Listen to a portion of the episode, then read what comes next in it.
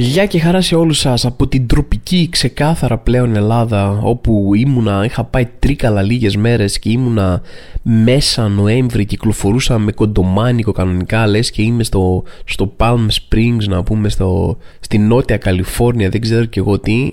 Καλησπέρα σας λοιπόν από την Ελλάδα στον τροπικό του εγώ καιρό.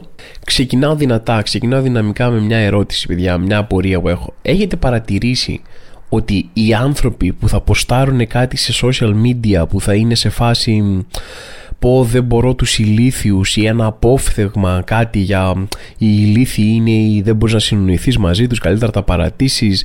Ο, ο κόσμος είναι με ηλίθιους και ποστάρουν διάφορα τέτοια πράγματα για ηλίθιους ανθρώπους και πόσο δεν τους αντέχουν από γνωμικά μέχρι βίντεο. Είναι αυτοί οι άνθρωποι που τα ποστάρουν αυτά είναι οι μεγαλύτεροι ηλίθιοι που έχετε συναντήσει ποτέ στη ζωή σας δεν ξέρω γιατί πετυχαίνει 100% αυτό. Κάθε φορά που θα δω ένα στάτους από κάποιον που να λέει πω δεν αντέχουμε τους ηλίθιους και οι ηλίθιοι είναι ανίκητοι και η ηλικιότητα κάθε φορά που δω ένα στάτους τέτοιο είναι πάντα το πιο ηλίθιο άνθρωπο που ξέρω λέω πως γίνεται να έχεις απαυδίσει από τους ηλίθιους; Δηλαδή με ποιους ανθρώπους μιλάς; Τι ανθρώπους έχεις στο περιβάλλον σου που είναι όλοι τόσο ηλίθιοι; Που ακόμα κι εσύ δεν τους αντέχεις. Δηλαδή, πώς γίνεται αυτό, δεν ξέρω, το έχετε παρατηρήσει αυτό το πράγμα, ή είναι κάτι που περνάω μόνος μου, αυτό θέλω να ξέρω. Τέλος πάντων, πήγα τρίκαλα λίγες μέρες στην ιδιαίτερη πατρίδα μου, ήμουν με τον αδερφό μου, είδα και τους γονείς μου, ήμασταν όλοι μαζί και οι τέσσερις, για ένα πράγμα που δεν συμβαίνει συχνά. Και έχω παρατηρήσει ότι όταν βρισκόμαστε και οι τέσσερις άνθρωποι αυτής της οικογένειας μαζί, δηλαδή γονείς και δύο αδέρφια, ο περισσότερος χρόνος που περνάμε μαζί είναι για να λύσουμε κάποια παρεξήγηση από κάποιο καυγά που έγινε. Δηλαδή είναι εντυπωσιακό. Το πιο συχνό πράγμα αν έπρεπε να κάνουμε ένα μότο της οικογένειάς μου αυτό θα ήταν το ρε παιδιά, ρε παιδιά, μη, μη, ξέρω, αυτό, αυτό άμα είχαμε, άμα ήμασταν κι εμείς τύπου Λάνιστερ και είχαμε δικό μας σήμα και δικό μας μότο, το δικό μας μότο θα ήταν ρε παιδιά μη μαλώνετε, σας παρακαλώ, σας παρακαλώ, αυτό θα ήταν το στάνταρ πράγμα αν μπορούσα να περιγράψω μια τυπική σκηνή της οικογένειάς μου μαζεμένης αυτή θα ήταν, αυτή θα είχε ένα vibe σαν εκείνο το βίντεο που είναι ένας με ένα ποδήλατο κάπου στο βουνό και κάνει ποδηλατάδα και ότι επιτίθενται 30 εκατομμύρια σκυλιά βγαίνουν από παντού, εμφανίζονται από τον ουρανό, πέφτουν με, από ελικόπτερα με σειρματόσκηνα σκυλιά ρε παιδί μου έρχονται και τον γαυγίζουν Θυμάστε ποιο βίντεο λέω και αυτός φωνάζει εδώ ήσυχα ρε, μη, ε, ήσυχα ρε. Αυτό, α, αυτό είναι το vibe ρε παιδί μου όταν, όταν συναντιέται όλη η οικογένειά μου μαζί. Τουλάχιστον έχει πλάκα πάντα, πάντα περνάμε καλά, πάντα θα βρούμε μια πηγή χιούμορ, πάντα θα βρούμε μια πηγή για να γελάσουμε. Η μάνα μου είναι μεγάλη πηγή. Και ο πατέρας μου και η μάνα μου σα έχω πει ότι έχουν χιούμορ. Η μάνα μου είναι μεγάλη πηγή διασκέδασης για μένα κάθε φορά. Είναι, έχει πολύ, είναι από αυτούς τους πολύ απόλυτους άνθρωπους. Μπαμ. Με τίποτα αυτή είναι η άποψή μου, μπαμ, στενά όρια κτλ. Και έχει τη δικιά της οπτική για πράγματα, ρε παιδί μου. Έχει τη δικιά της οπτική γύρω από πράγματα. Α πούμε, είναι. Η μάνα μου είναι η χαρά του αντικαπιταλισμού. Η μάνα μου είναι ο εφιάλτης του κάθε διαφημιστή προϊόντων, ρε. Οι διαφημιστές τι μισούν κανονικά. Δηλαδή, η μου δεν αγοράζει ποτέ τίποτα. Δεν ψήνεται να αγοράζει καινούργια πράγματα. Δεν ξέρω ποιο είναι το πρόβλημά της. Είναι οικονομικό, είναι, δεν, δεν ψήνεται με τίποτα. Και έχει σκαρφιστεί μετά από τόσα χρόνια έχει σκαρφιστεί μια καλή δικαιολογία για να μην αγοράσεις έναν καλό λόγο επειδή μου σύμφωνα με τα δικά της δεδομένα πάντα για να μην αγοράσεις σχεδόν όλα τα πράγματα που κυκλοφορούν εκεί έξω. Τι, τι θα της πεις, αμάνα γιατί δεν παίρνεις κανένα ρούχο; Θα σου πει ε τι αν τα κάνω τα ρούχα; Λες και θα πάω πουθενά να τα βάλω. Τι αν τα κάνω; Οπ παπ έφυγαν τα ρούχα. Έλα ε, ε, ρούχα μάνα 0-1 θα λες, OK, okay, θες να πάω, προχωράμε που είχαμε τώρα, ήμασταν σε ένα σούπερ μάρκετ και προχωρούσαμε και βρήκα κάτι ωραία κουτάκια που τη αρέσουν γενικά κάτι τέτοια ξύλινε. Λά, θες να σου πάρω κανένα τέτοιο; Και λέει, μάλλον μου, ε, τι αν τα κάνω, αν τα βάλω εκεί να, να έχω να ξεσκονίζω. Έχεις δίκιο, λέω και εγώ. Μάνα, τώρα έχεις φέρει δυνατό επιχείρημα εδώ πέρα. Τι να πω και εγώ να ξεσκονίζεις; Όχι, γιατί να το κάνεις αυτό; Τι, τι θες, ρε, ό,τι και να θες να αγοράσεις, η μάνα μου μπορεί να στο πάρει πίσω. Πώ η μάνα μου είναι το αντίθετο ενός διαφημιστή. Πόσοι διαφημιστές λένε ότι σου δημιουργούν τεχνητές ανάγκες για προϊόντα και αγοράζεις πράγματα που δεν χρειάζεσαι. Η μάνα μου σου παίρνει πίσω ανάγκες. Ακόμα και να χρειαζόσουν κάτι, τελείωσε. Θα στο, θα στο γιώσει, θα στο ακυρώσει. Τι θες, πες μου, πες ένα πράγμα. Τι μαγειρικά σκεύη, να πας ένα τηγάνι, να πας ένα κατσαρόλ, μια χύτρα ταχύτητας. Α σου πετάξει ένα στόχο έτοιμο, α σου πετάξει ένα. Ε, τι να το κάνω, και μαγειρεύω πολύ. Δύο άτομα είμαστε εδώ. Εσείς πότε έρχεστε μία φορά το χρόνο. Έχω και ένα παράπονο για σένα μέσα. Μπορεί να έχεις πάει 4-5 φορές τον τελευταίο μήνα. Ρε παιδί μου, πετάει αυτή μια φορά το χρόνο. Έρχεστε από ό,τι σας βλέπουμε εμείς έτσι κι αλλιώς. Τι σας νοιάζει για μας και σα πετάει. Το παίζει γι' αυτό. Αλλά είναι εντυπωσιακό, ρε παιδί μου. Τι ηλεκτρονικές συσκευές, να τη πεις να αγοράσεις καινούριο κινητό ή να αγοράσεις καινούργια τηλεόραση, καινούριο ψυγείο. Έτοιμος, έχω εδώ πέρα. Γιατί αυτά που έχω ήδη τι έχουν. Μου λες γιατί τα κάνω εγώ, ρε παιδί μου. Δεν κάνω και πολλά. Αυτό είμαι, μέχρι εκεί είμαι. Έχω εδώ τα. Πύχη, ταβάνι. Τι θα της πεις ταξίδι; Ω, ταξίδι θα πρέπει να κάθομαι να ετοιμάζουμε από την προηγούμενη μέρα, να μαζεύω πράγματα, να πάμε και μετά να πάω εκεί και να καθαρίζω. Μόνο να καθαρίσω. Μου λέει θέλω μια ολόκληρη μέρα. Εγώ δεν μπορώ να πάω διήμερο. Γιατί εννοείται η μάνα μου θα φύγει από το σπίτι, θα πάει σε ένα ξενοδοχείο που θα το πληρώνει μαζί με την καθαριότητα και μετά θα, θα φέρει τα δικά της καθαριστικά από όπου και αν έρθει και θα κάτσει μετά να καθαρίσει το δωμάτιο. Γιατί ποιος ξέρει, δεν εμπιστεύομαι εγώ ποιος ήρθε εδώ πέρα και το καθάρισε. Δεν θέλω να κοιμάμαι στα μαξιλάρια που βάζανε στη φάτσα τους οι Γάλλοι που ήταν εδώ πέρα πριν. Δεν γουστάρω. Θα κάτσω να το καθαρίσω από την αρχή όλο. Και το αγαπημένο μου πάντα ήταν άμα της πεις να αγοράσει τύπου κάτι που είναι έτσι πολυτέλειρα, τύπου κοσμήματα ή κάτι τέτοιο, να πετάξει και κοουτάρω εδώ πέρα ακριβώς. Γιατί να πάρω κοσμήματα, τι είμαι, η Βασίλισσα του Σαββά. Για όποιον από εσάς ακούω τώρα έχει τα πορεία τι είναι η Βασίλισσα του Σαββά, το Σαββά είναι ένα μέρος που δεν υπάρχει πλέον, τοποθετείται κάπου στην περιοχή της Ιεμένης και η Βασίλισσα του Σαββά ήταν η Βασίλισσα εκείνου του μέρους κοντά στην Ιεμένη. Είχε επισκεφτεί και τον Βασιλιά Σολομόντα. Οπότε στο μυαλό της μάνας μου, ρε παιδί μου, ο μόνος λόγος, η μόνη περίσταση που σηκώνει να έχεις κοσμήματα είναι να είσαι μια βιβλική μορφή, μια βιβλική βασίλισσα που επισκέφθηκε τον Βασιλιά Σολομόντα. Μόνο αυτή σήκωνε να έχει κοσμήματα. Όλοι οι υπόλοιποι όχι, άκυρο. Οπότε, αν θες να πας να αγοράσεις κοσμήματα και λες τώρα, εγώ πρέπει να αγοράσω κοσμήματα, σκέψου ένα πράγμα, ένα μικρό έτσι σχεδιάγραμμα το οποίο πηγαίνει. Είσαι η Βασίλισσα του Σαββά. Ναι, παίρνεις κοσμήματα. Είσαι η Βασίλισσα του Σαββά. Όχι, εκεί τίποτα. Το αφήνεις, κάθεσαι σπίτι σου και δεν παίρνεις ούτε ένα κόσμημα. Αυτή είναι τέλος πάντων η κοσμοθεωρία της μάνας μου. Αλλάζοντας εντελώς θέμα, θέλω να σας πω κάτι. Θέλω να σας πω γιατί Έχω κράξει και εγώ εδώ πέρα πάρα πολύ σε αυτό το podcast. Έχει κράξει και όλη η ανθρωπότητα, τους ανθρώπους που στέλνουν ηχητικά. Και έχω προτείνει την εξής λύση εδώ πέρα. Ξέρετε, είναι εκνευριστικό. Εκεί κάθεσαι εσύ, ας πούμε, έχεις δουλειά ή ακούς μουσική ή κάνεις κάτι το οποίο δεν μπορεί να προσθεθεί και ήχος άλλο από εξωτερικό περιβάλλον και ο άλλος επειδή βαριέται, σου πετάει ένα οδηγάο, δεν έχει σημασία που είναι καν, μπορείς στην πορεία τη δουλειά αυτό.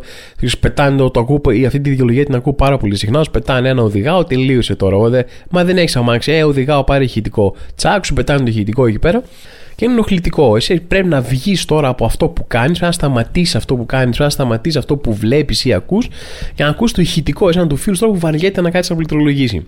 Και έχω προτείνει την εξής λύση. Αν θες να μου στείλεις ηχητικό, αν μου βάζεις αυτόν τον κόπο, αν μου βάζεις αυτή τη δουλειά για το σπίτι, στείλε μου μία μικρή σύνοψη του τι μου λες μέσα στο ηχητικό, γραπτός, να το εξετάσω, το ζήτημά σου, το έτοιμά σου, και αν το τρέιλερ που μου έστειλες, έτσι, αυτό το, το μικρό κειμενάκι που λειτουργεί σαν τρέιλερ για αυτά που έχεις να μου πεις στο ηχητικό, ε, τότε θα πω το ανοίγω. Και OK, okay, όλοι έχουμε κράξει τους ανθρώπους που στέλνουν ηχητικά. Δεν νομίζετε όμως ότι είναι ώρα τώρα να κράξουμε και τους ανθρώπους που στέλνουν ένα link για κάτι είτε είναι άρθρο είτε είναι βίντεο είτε οτιδήποτε χωρίς να πούνε τίποτα άλλο. Εμφανίζονται ξαφνικά στα DM σου παπ link από άρθρο παπ link από YouTube. Είσαι σε φάση ρε φίλε γιατί μου βάζεις δουλειά στείλε μου τι θες. Πες, Α, είδα αυτό το άρθρο. Κοίτα αυτό το άρθρο για το τάδε θέμα. Έχει να κάνει κάτι. Τι μου πετάς το άρθρο, δηλαδή τι, τι, τι νύπτωτας χείρας μου είναι αυτό. Έρχεσαι απρόσκλητος, μου πετάς ένα link στο YouTube το οποίο μπορεί να είναι οτιδήποτε.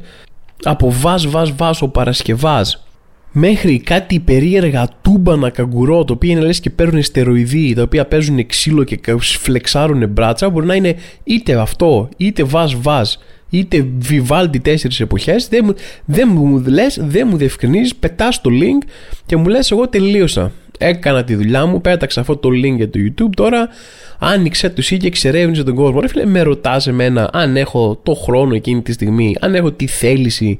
Όχι, πρέπει να γίνεται ακριβώς το ίδιο και με τα ηχητικά.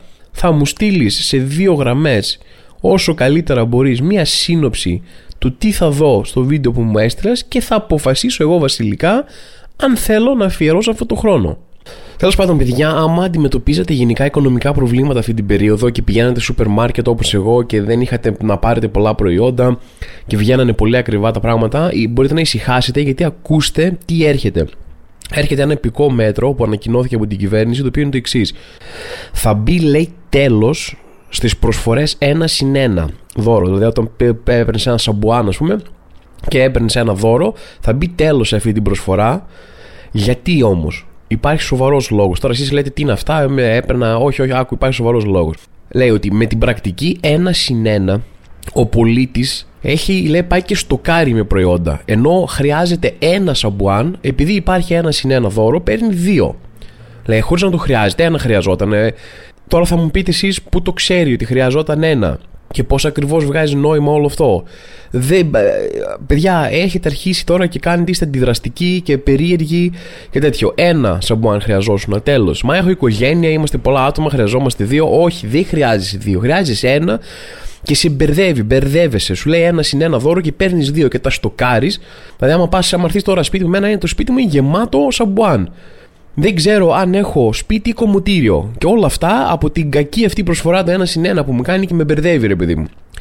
Που να δεις τι γίνεται όταν χρειάζομαι δύο σαμπουάν. Εκεί που χρειάζομαι δύο, μπερδεύομαι εντελώς και παίρνω δύο και έρχονται άλλα συν δύο δώρο και έχω τέσσερα σαμπουάν. Εκεί που χρειαζόμουν μόνο δύο, έχω ξαφνικά τέσσερα. Έτσι, με τρία πάει έξι, εκεί προκύπτουν άλλα προβλήματα σοβαρά από τα οποία με προφυλάσσει τώρα η κυβέρνηση. Δηλαδή, έξι σαμπουάν είναι βαριά. Έτσι, πόνος στον καρπό, πόνος στους ώμους είχα και όλα αυτά γιατί μπερδευόμουν, ε, χρειαζόμουν μόνο λίγα σαμπουάν και έπαιρνα και τα δώρα και γινόταν χαμός.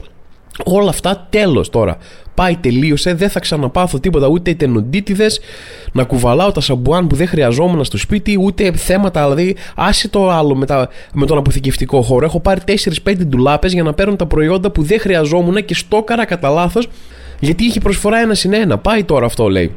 Τώρα το μόνο που πρέπει να κάνω είναι να πάω να παίρνω ένα σαμπουάν, αλλά ε, να μου πείτε τώρα εσείς, OK, χάνεις και λεφτά έτσι όμως, γιατί πάει προσφορά. Όχι, δεν είναι έτσι. Θα έχει λέει κάθε μέρα χαμηλές τιμές. Τώρα αντί να, να είναι προσφορά όλο αυτό, δηλαδή πρακτικά το να πάρεις δύο στην τιμή του ενός, είναι σαν να έχεις προσφορά στο ένα προϊόν να το παίρνεις τζάμπα. Ε, αυτό θα γίνει λέει τώρα κάθε μέρα. Θα είναι φτηνότερο κάθε μέρα χωρίς την προσφορά. Έτσι. Και όταν λέμε θα είναι φτηνότερο, λέμε θα είναι φτηνότερο. Τελείως. Ε, Σας δίνουμε το λόγο μας όλα αυτά που έχετε ακούσει για φτηνότερες τιμές, όλα αυτά έχουν γίνει έτσι κι αλλιώς, οπότε θα γίνει και αυτό. Το έχουμε δει άλλωστε, δηλαδή η τιμιότητα έτσι, των σούπερ μάρκετ και όλων των αλυσίδων των προϊόντων κτλ. είναι απίστευτη σε αυτά.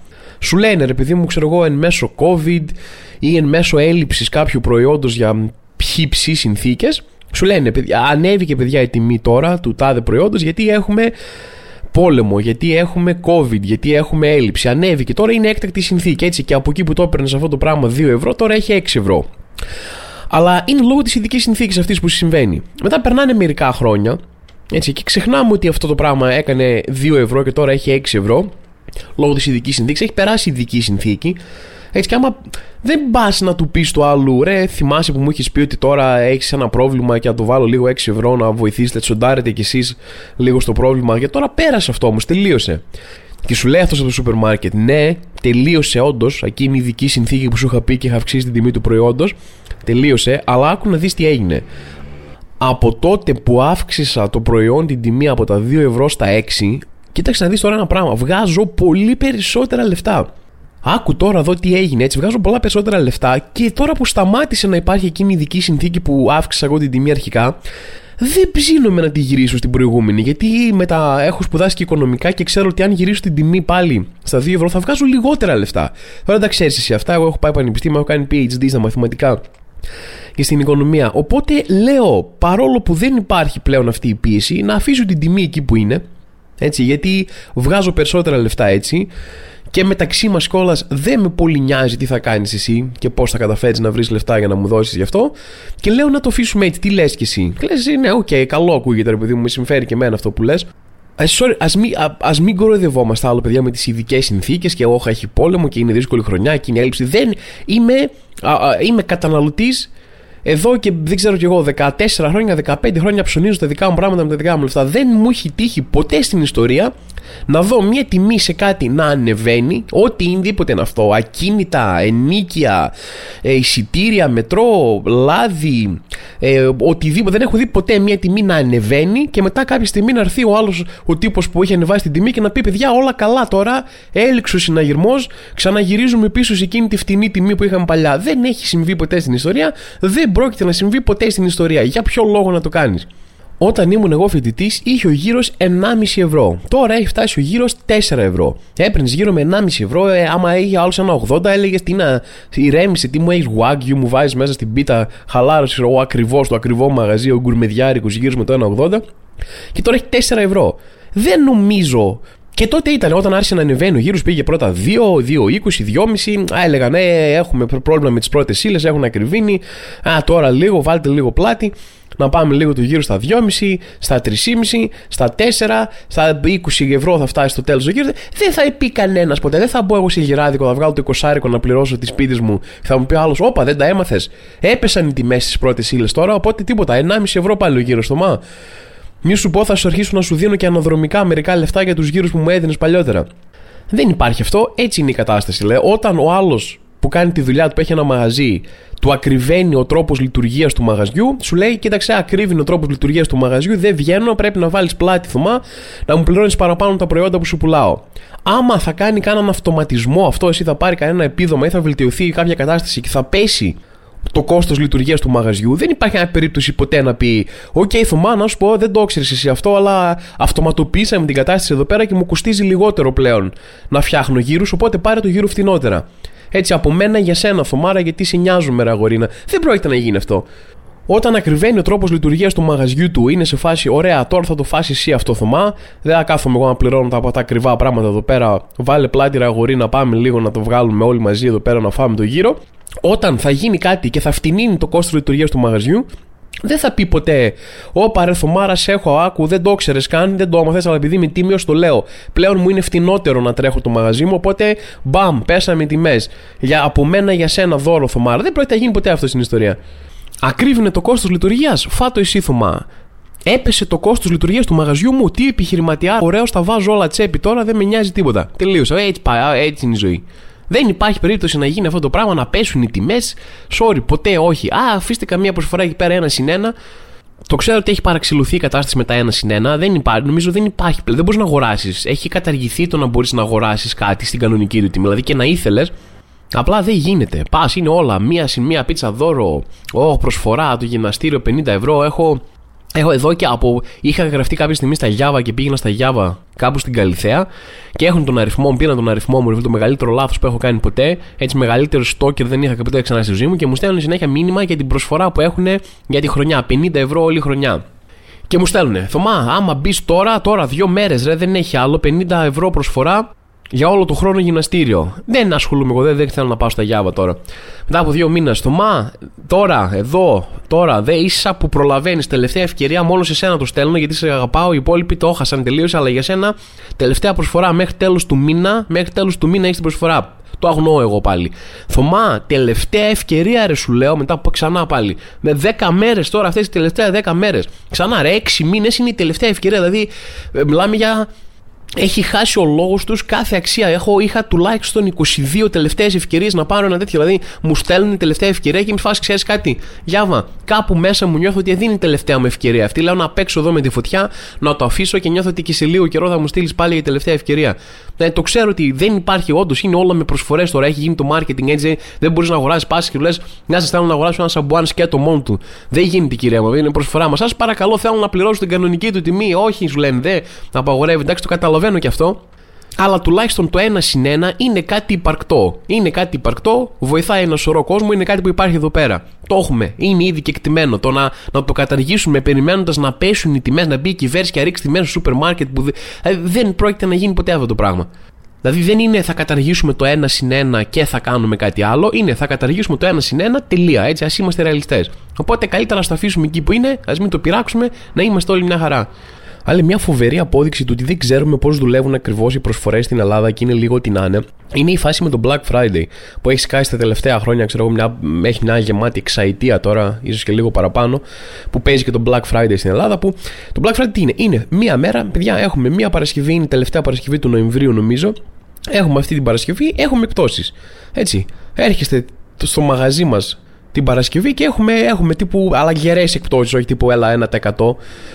Αυτό, μια Παρασκευή. Και εδώ στην Ελλάδα το Black Friday είναι όπως γιορτάζουμε τις διακοπές του Χριστουγέννων. Πώς κλείνουν δύο εβδομάδες τα σχολεία για τα, για τα Χριστούγεννα, επειδή 25 Δεκεμβρίου είναι Χριστούγεννα. Έτσι και εδώ. Δηλαδή, βλέπω τίτλους εδώ. Ξεκίνησε το Black Friday στο μαγαζί μας. Ρε φίλε, τι ξεκίνησε το Black Friday, τι είναι το Black Friday; Δεν είναι η Σαρακοστή το Black Friday, δεν κρατάει 40 μέρες. Black Friday είναι εκείνη την ημέρα. Τι θα πει ξεκίνησε το Black Friday; Πες, έχουμε εκτόσει γενικά, ρε παιδί μου. Πες κάτι τέτοιο. Ξεκίνησε το Black Friday. Το Black Friday είναι μία μέρα. Πώς ξεκίνησε; Το Black Friday ξεκινάει Πέμπτη βράδυ μετά τις 23 και 59, Πέμπτη βράδυ, τότε ξεκινάει το Black Friday. Δεν μπορεί να. Έχουμε αυτό το πράγμα εδώ πέρα στην Ελλάδα. Άντε, δύο εβδομάδες, τρεις εβδομάδες Black Friday, ένα μήνα. Black Friday. Black Friday την προηγούμενη εβδομάδα. Black Friday μετά την Black Friday. Εδώ δεν Black Friday, αυτό είναι Black Month. Είναι σαν τη φάση που έχουμε με τα Χριστούγεννα που κάθε χρόνο νιώθω ότι. Νιώθω επειδή Ξέρετε, όλο αυτό που στολίζουν νωρίτερα για Χριστούγεννα και αν ξεκινήσεις να στολίζουν, ξέρω, κάποιες μέρες νωρίτερα, μετά κάποιες εβδομάδες νωρίτερα και τώρα πλέον έχουμε φτάσει κάποιους μήνες νωρίτερα.